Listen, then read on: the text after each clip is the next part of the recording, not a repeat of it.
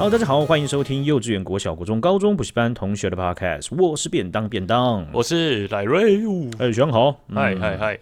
好，今天跟大家讲的呢是南加州长老教会的命案啊，相信这个大家在这几天呢也都有看到相关的新闻。那今天就跟大家分享一下这整件事情这个惨案啊，看到的时候是呃非常触目惊心啦啊。那这个也跟学长把细节都交代一下，这样子。好，在五月十五号的时候啊、呃，南加州警方下午一点二十六分左右接获通报。说啊，发生了枪击案，啊，有人死亡了。一名六十八岁的华裔杀手周文伟，啊，周是周公的周，文是文章的文，伟是伟人的伟，啊，周文伟。像你说他六十八岁哦？对，六十八岁了哦，哦，算爷爷了。嗯，对。那他锁定了在南加州的一个长老教会，这个长老教会是台湾长老教会。OK。那在五月十五号的时候啊，啊，他就知道说啊，在这一天，长老教会将会举行一个教友午餐活动，啊，基本上还在这个教堂或是已经没有住在这个区域的那些老教友们，他们都会回来，好了，大家叙叙旧，吃吃饭这样子。所以啊，当天啊，大概就会有四十位的台湾人在场。那警方表示，这个杀手周文伟他在行凶的前一天呢、啊。特地从拉斯维加斯开车到南加州，车上载了十五组满配的九 mm 弹夹、两支半自动枪支跟几颗汽油弹。像你说特地什么意思？因为我对拉斯维加斯到南加州距离不是很了解。距离是蛮远的，好，那但是讲这个东西，它其实是它有所设定。OK OK，他想要找的一个。很明显的情况是，呃，很明显的那个那个群体是台湾人居多。是第二个是长老教会，因为长老教会在在我们的理解，我们记得好像以前历史课好像也有提到吗？还是有怎么样？有点忘记了。长老教会它的这个属性啊，其实对台湾来讲很重要。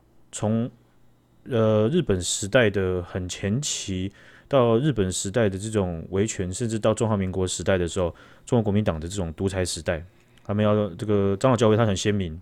争取人权跟民主，OK，哦，所以基本上它就是所有呃集权政府或独裁政权的一个超大眼中钉，嗯，哦，它是一个以宗教力量来组织台湾人的一个一个一个很重要的存在，所以你就知道，就是说其实啊，即便到现在，在美国长老教会对于台湾人来讲是有还是有很举足轻重，还是很有意义的一个组织哦。了解，所以你可以看到，在周文伟啊，他为什么刚刚我讲到的是锁定。嗯，啊、哦，他不只是要锁定一群台湾人，一群台湾人很简单，我就找台湾留学生嘛，对不对？所以他当天呢、啊，他到了教会，他坐在那边看了几小时的这个中文的报纸。后来他找到了一个时间点，他就把大门关起来，用他带的锁链啊，把大门给套起来，那个那个锁那个把手跟锁，他把就套起来，然后自己锁上那个锁，拿出他备好的超强粘胶涂在锁头上面。等于说要把锁头给破坏，嗯，没有人打得开，因为它已经被粘住了，这样子。OK，顿时之间，教堂变成了密闭的行凶空间。周文伟呢，他在破坏锁头之后，他就转头朝着教堂内的信众开枪。五十二岁郑达志医师，哦，他冲上前试图阻止周文伟的的这个攻击。他的肉身挡下嫌犯周文伟三枪之后，当场身亡。他当时是应该是就企图解除他的武装，冲上去要挡他，要要去制服他，但是他很近距离被开枪射击。那周文伟他继续在射的时候卡弹了，然后此时教会的这个一位张牧师就拿起椅子攻击他，其他众多的教友就一拥而上，把这个枪手啊制服在地板上压制住了。啊，总共造成了一人当场死亡，另外有四人重伤，一人轻伤。好，这个事情其实它是它是非常惨烈的，真的啊。那我刚刚有提到，他带了十五组满配的九 mm 的弹夹，两支枪跟汽油弹。这个东西他绝对不是要射完一个弹夹他就下班了。嗯嗯，他基本上带了，他就是预设上他就是会想要用尽。美国加州橘郡的这个检察官，他们在这件事情发生之后的警方记者会上，检察官是这么形容这个凶手周文伟的。检察官说，当时周文伟啊准备要杀死教堂里的每个人，然后把教堂给炸了。从他带的武器上看来，周文伟呢将会遭受到检方以谋杀罪具这个罪名啊起诉，甚至甚至会面临到死刑啊。等于说，一个医生啊，台湾的一个医生，他为了要阻止周文伟，然后被杀掉了。然后最后呢，这个是被教友合力给制服。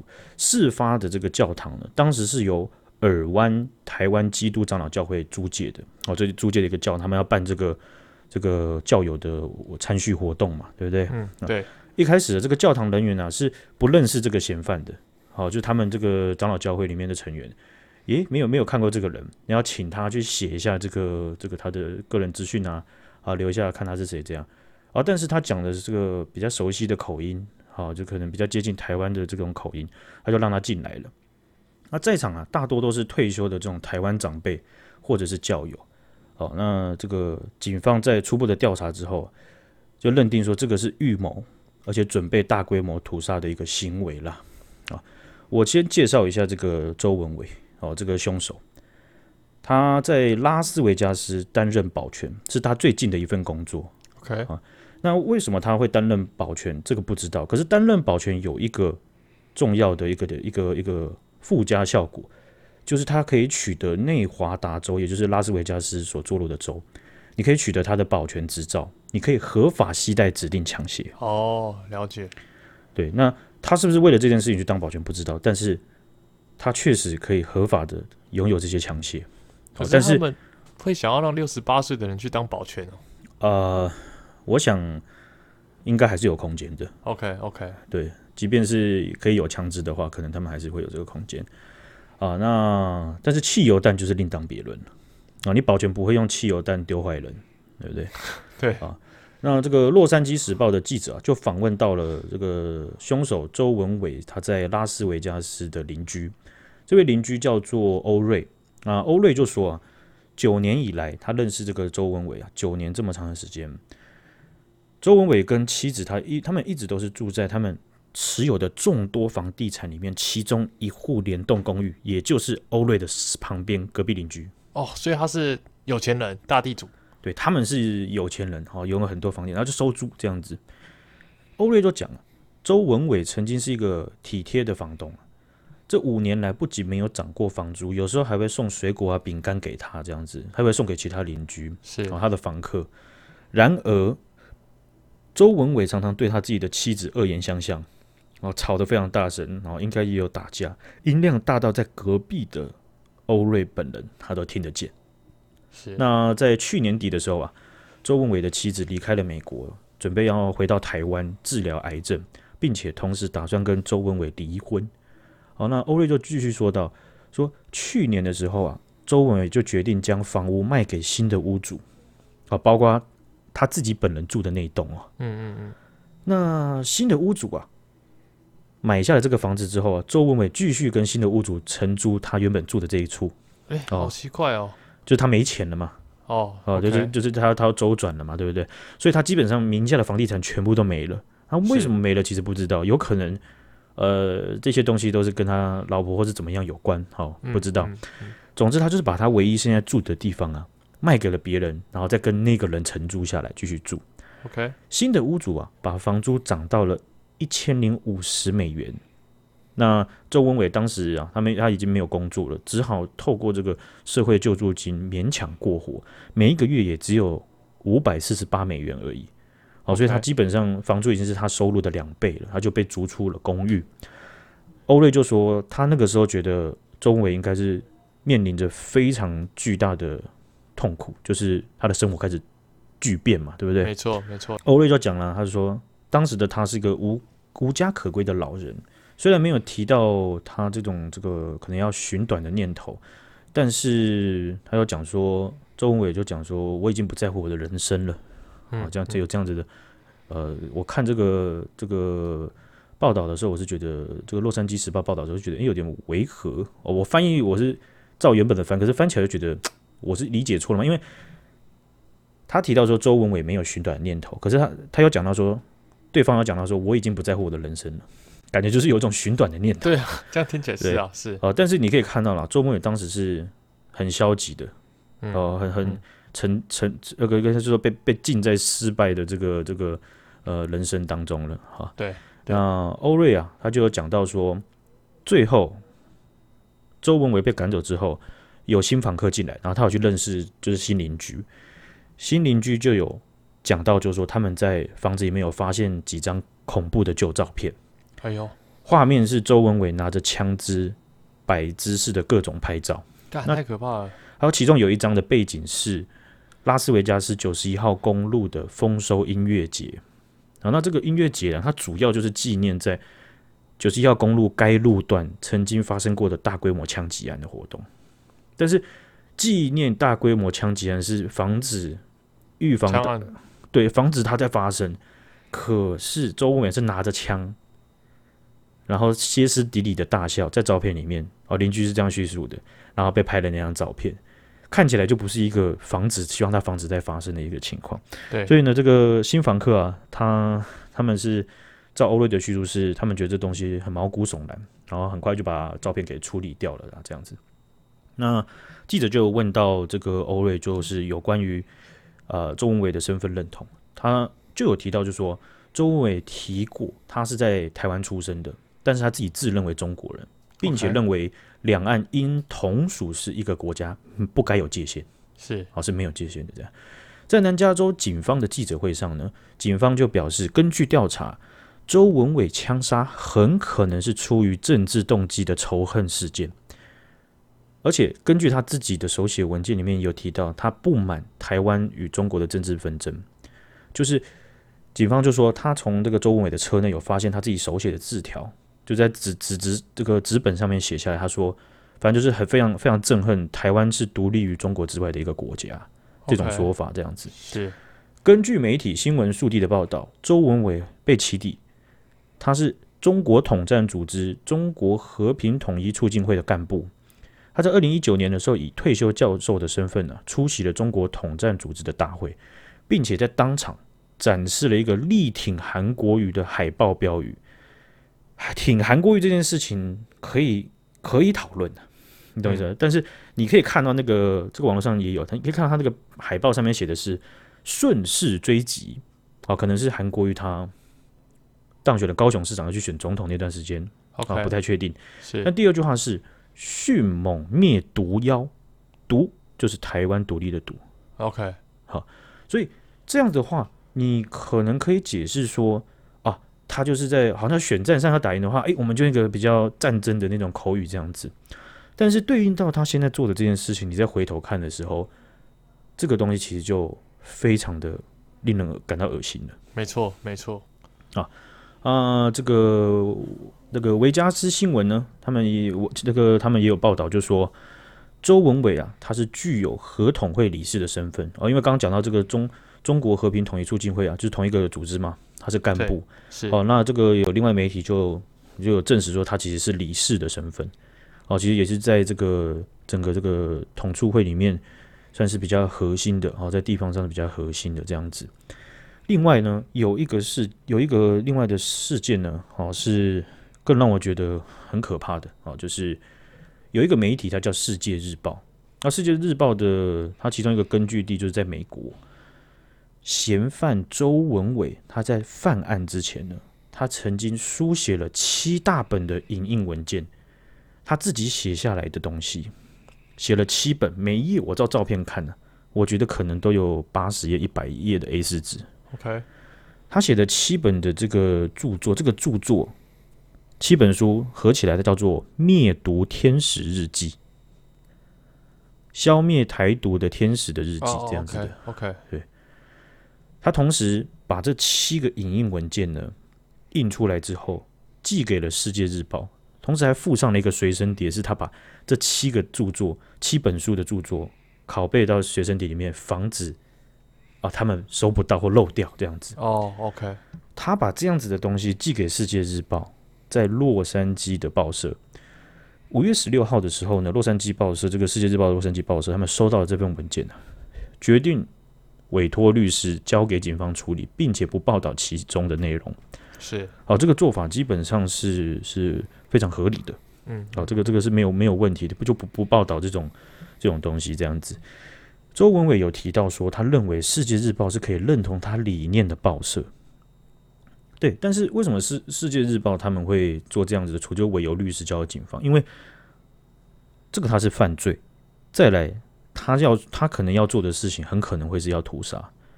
哦，有有没有他载明的？有没有他在灭毒天使日记去载明他的犯案的细节？不知道。是对，但是这个东西他可能是是潜在的很可怕的一个创作。好，所以就就是《世界日报》他们并没有就说啊。啊，我就认同了，然后就报了这样子，不是，他们是交由警方处理。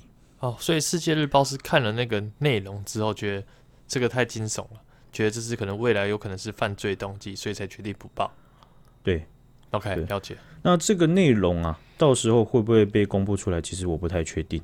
OK，啊，至少是现在在我们这个讨论的这个截稿的时候，其实没有的。嗯，好，那我看了那七大本的时候，我觉得。我不知道，可能加起来就是你你一个你你你一个东西这么厚，然后要写到七大本，然后标题是这么的可怕，就是灭毒哇！我那时候看到就觉得非常的触目惊心。周文伟面目前呢，他是面临的七项重罪指控，包含了谋杀，另外五项是试图谋杀，再来是非法携带炸药，有目的对人或建筑物造成伤害。嗯。最后呢，还有一个是浮潜攻击，就是他在那边坐了几小时，然后那边看报纸，突然杀人这样子。是是是。检方就要求判决死刑。如果如果所有罪名成立的话，他确实最高就会面临到死刑的判决。联邦调查局啊，FBI 就有表示说，这个案件已经开始以政治动机的凶案哦，就是这种仇恨犯罪去调查了，看他是不是系统性，或者是他是有有组织性的这样子。对。当然，我们刚刚提到的这个就是中中国合统会，他们其实一定就是切割。哦，其实这个东西很没有办法验证，因为在在我们看到这则新闻的时候，可以说的是在，在在中国的媒体系统，他们是就是设定，那这个就是台湾人杀台湾人。哦，这个这个没没有什么悬念，就是反正都是你们台湾的事情。然后他还同时谴责说，美国应该管理好枪支滥用的事、滥滥杀的事情。嗯。对，那也有人点出来就说，这样子的带的手法很粗糙。美国枪支的这个议题，其实他们是错综复杂，而且讨论到一个非常呃，怎么讲，就是讨论的全面全面的程度，绝对不是中国在那边，哎呀，直接像是撒狗血似的在那边骂这样子，绝对是。另外一层，就是他就算不用枪支，你可以看到他带的东西，他就是要把这些人弄死。对啊，还带汽油弹。对，好，那。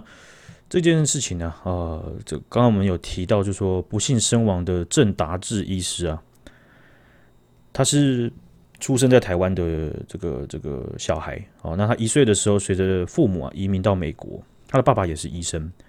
那郑达志啊，他并非教友哦。当天他是陪他的九十多岁的老母亲上教会去跟老朋友们聚会。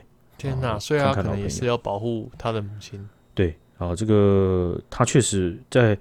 我我们不知道他冲出去那刻在想什么，但是，是呃，他的妈妈是是是是在他身后的，嗯嗯，好，那郑医师走后啊，他留下了他老母亲，还有他的老婆跟一对儿女，啊，那在南加州警方的记者会呢，警方就有提到说，如果没有郑医师的英勇表现，这本来会是一场教堂中的邪恶屠杀。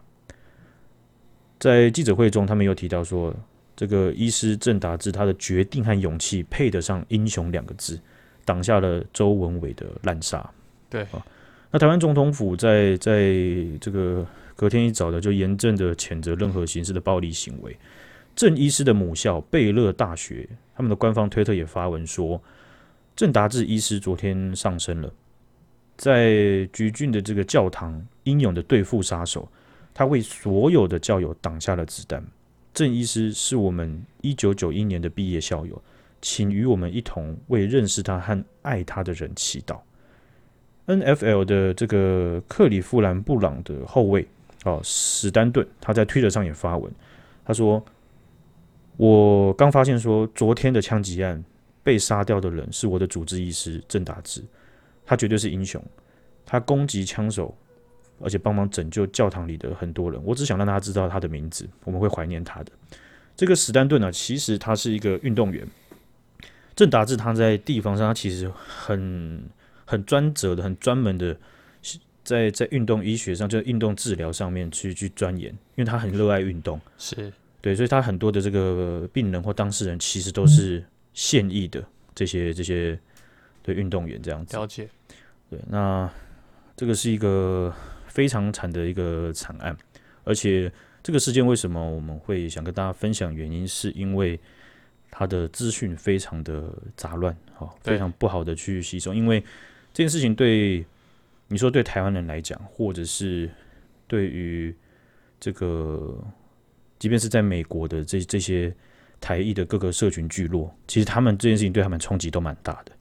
呃，有些人一定会在短期内会会不敢不敢表态自己的身份，绝对是啊。但是其实也有一些非常呃。台湾风格的人有跳出来，去讲到说这件事情应该让他们更勇敢。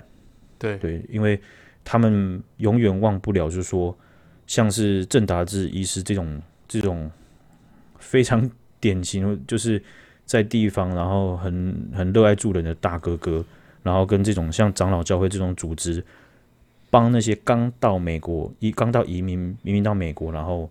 非常生活上非常需要多很多帮助的这种组织的那些温情，他觉得这种东西就是，当台湾的群体面对到这件事情的时候，应该要更勇敢，是这样子。是好，好，今天就分享到这边吧。那谢谢徐阳姐，谢谢徐阳，感谢大家，大家拜拜，拜拜。